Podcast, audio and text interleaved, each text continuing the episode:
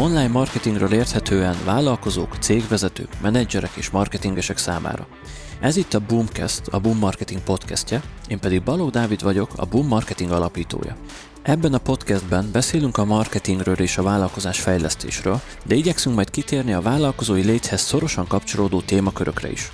Ilyenek például az időgazdálkodás, a vállalkozás indítás és skálázás, és a feladatok kiszervezése is. A legfőbb témánk természetesen az online marketing lesz, aminek alapvetően két fő területe létezik. Az egyik az elméleti, például hol hirdessek, vagy milyen platformot használjak. A másik pedig a technikai oldal, például hogyan készítsek jobban konvertáló sales oldalt. Amíg nem tudod a választ arra, hogy mit érdemes használnod az elérhető marketing eszközök közül, addig felesleges a hogyannal foglalkoznod. A Boomcastben pontosan ezekre keressük a választ.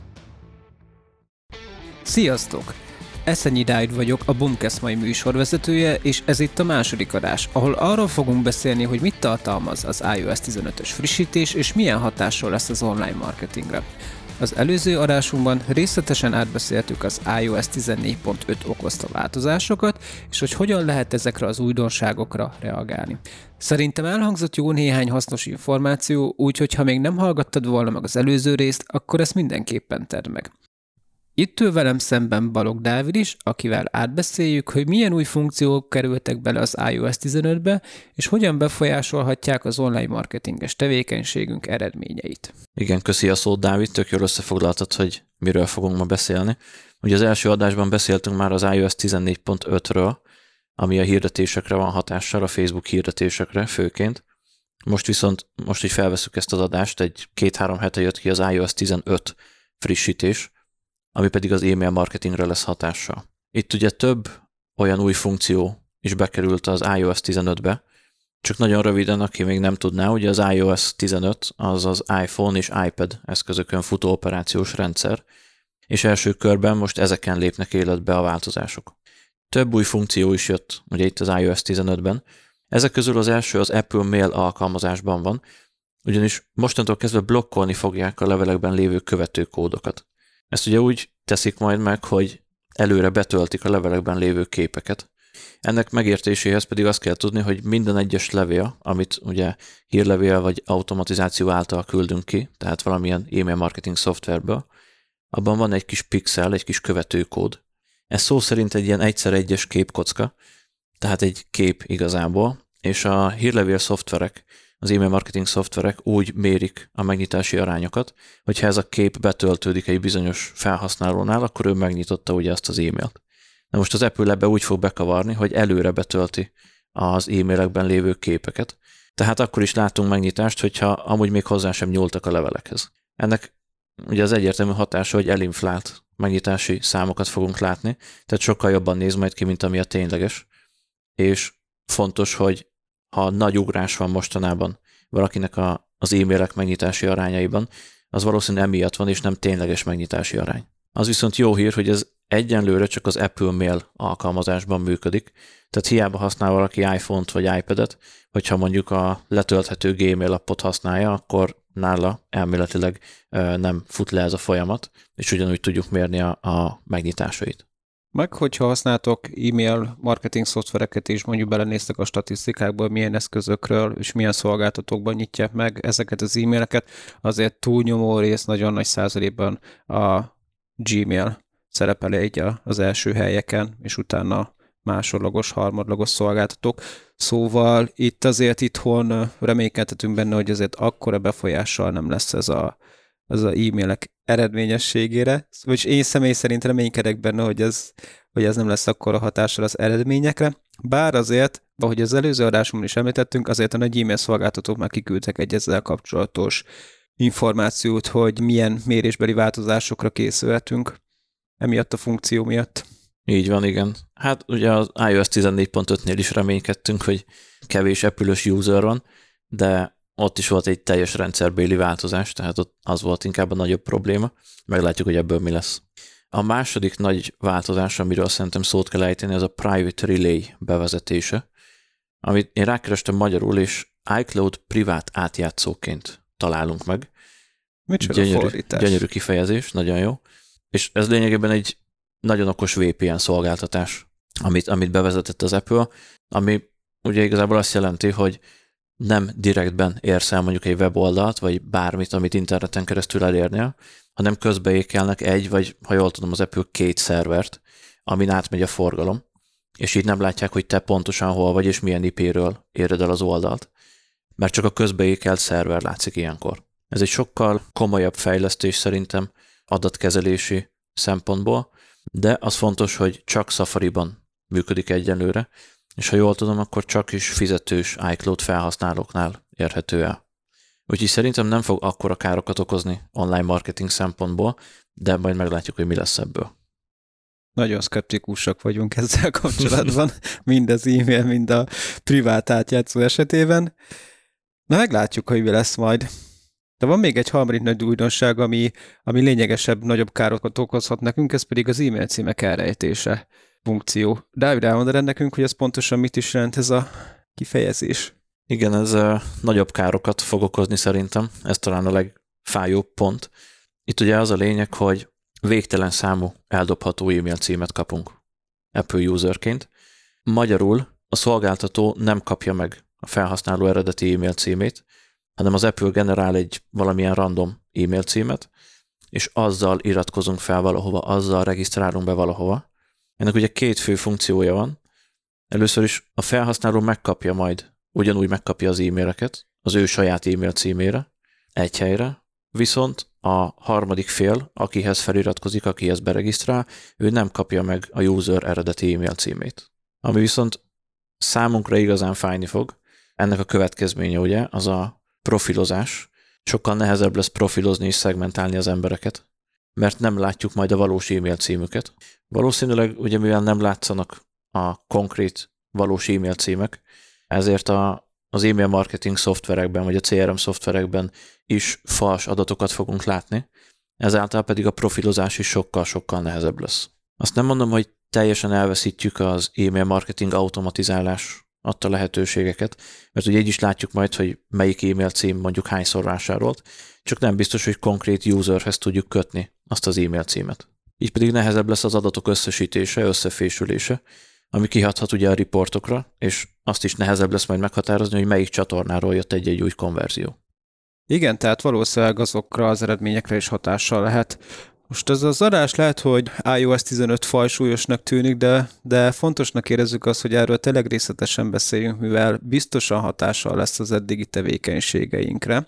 És, és inkább olvassatok róla, legyetek felkészültek, és számítsatok ezekre a változásokra, mint hogy csak azt gondoljátok, hogy titeket ez úgysem érint. Jó, és szerintem akkor most összegezzük, hogy milyen megoldásaink lehetnek arra, hogy ezek a változások ellen fel tudjuk venni a harcot, és, és azért eredményesek lehessenek a, a kampányaink.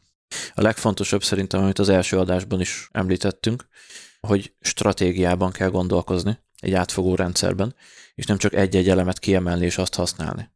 Nagyon fontos, mi évek óta azt mondjuk, hogy optimalizálni kell a folyamataidat, mindig javítani egy picit mindenhol, mert mindenhol lehet javítani a marketing folyamatokon, és most már nem csak az extra haszon miatt kell majd javítani 1, 2, 3, 4, 5 százalékot a különböző pontokon, hanem tényleg a túlélés a cél. Ahogy egyre csökken a különböző csatornák hatékonysága, és hogy egyre drágul így az akvizíció.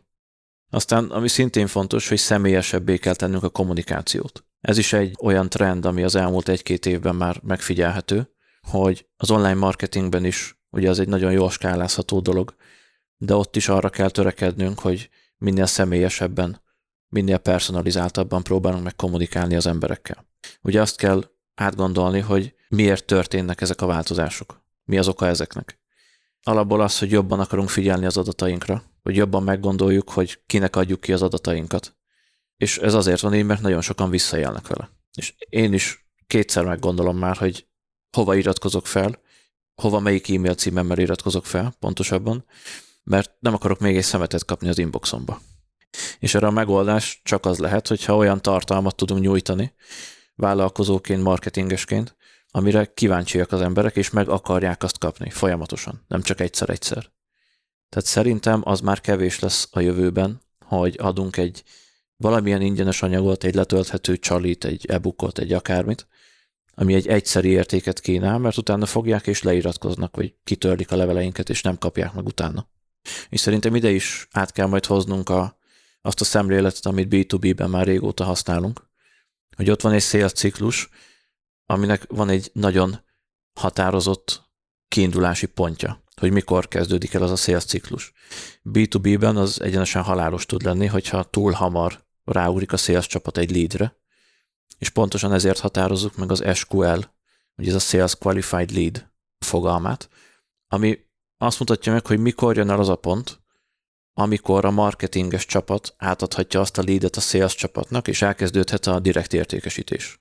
B2B-ben erre sokan figyelnek, mert egy viszonylag hideg leadet nagyon nehéz zárni, és nagyon nehéz neki eladni bármit is, és ezt a gondolkodásmódot valószínűleg át kell vezetnünk az online marketingbe is, B2C-be is, a skálázható megoldásokra is, mert csak így tudunk személyesebben és personalizáltabban kommunikálni az emberekkel, és csak így tudunk ott maradni majd az inboxukban. És ugye egyértelmű ezek alapján, hogy sokkal okosabban kell szegmentálnunk, és most már muszáj lesz olyan folyamatokat kiépíteni, ami valamilyen, legalább valamilyen alapvető szegmensekbe besorolja az embereket. Az első adásban beszéltünk a buyer personákról és a buyer's journey-ről. Pontosan itt jön elő az, hogy ezeket tudni kell, és ezeket előre meg kell tervezni, mert az alapján már ki lehet alakítani szegmenseket, ahová be tudjuk kategorizálni az embereket. És mivel egyre drágább lesz megszerezni egy-egy leadet, egy-egy vevőt, ugye Facebookról, Instáról, Google-ből a különböző akvizíciós csatornákról, így sokkal fontosabb lesz az, hogy mihez kezdünk ezekkel az emberekkel, ezekkel a megszerzett leadekkel, és a lehető legtöbbet kell kihozni ezekből a csatornákból. Szegmentálni viszont csak úgy tudunk, ugye, hogyha minél több adatunk van.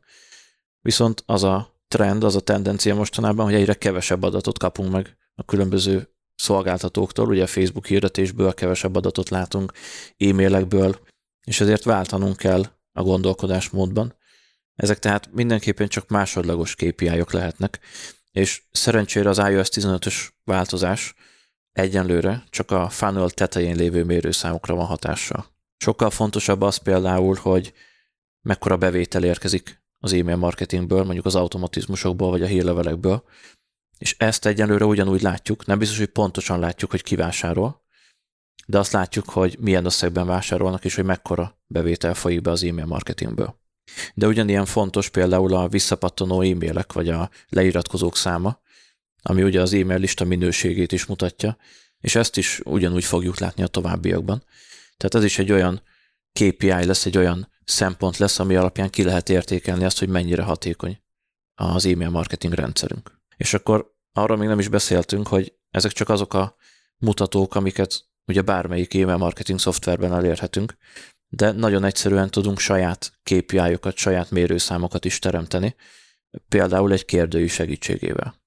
Tök egyszerűen kiküldhető egy automatizmus által egy kérdőív vásárlóknak, második alkalommal vásárlóknak, feliratkozóknak, ahol bizonyos kérdéseket felteszünk nekik, és ez alapján már nagyon jól ki lehet értékelni, hogy ők milyen minőségű emberek hova tartoznak, milyen szegmensbe tartoznak, és hogy úgy összességében úgy teljesíte az e-mail marketing rendszerünk, ahogy mi azt gondoljuk. Szerintem ez az a pár pont, amit érdemes lehet megfogadni, és érdemes lehet alkalmazni, és szerintem hasznos lesz így az iOS 15 utáni világban is.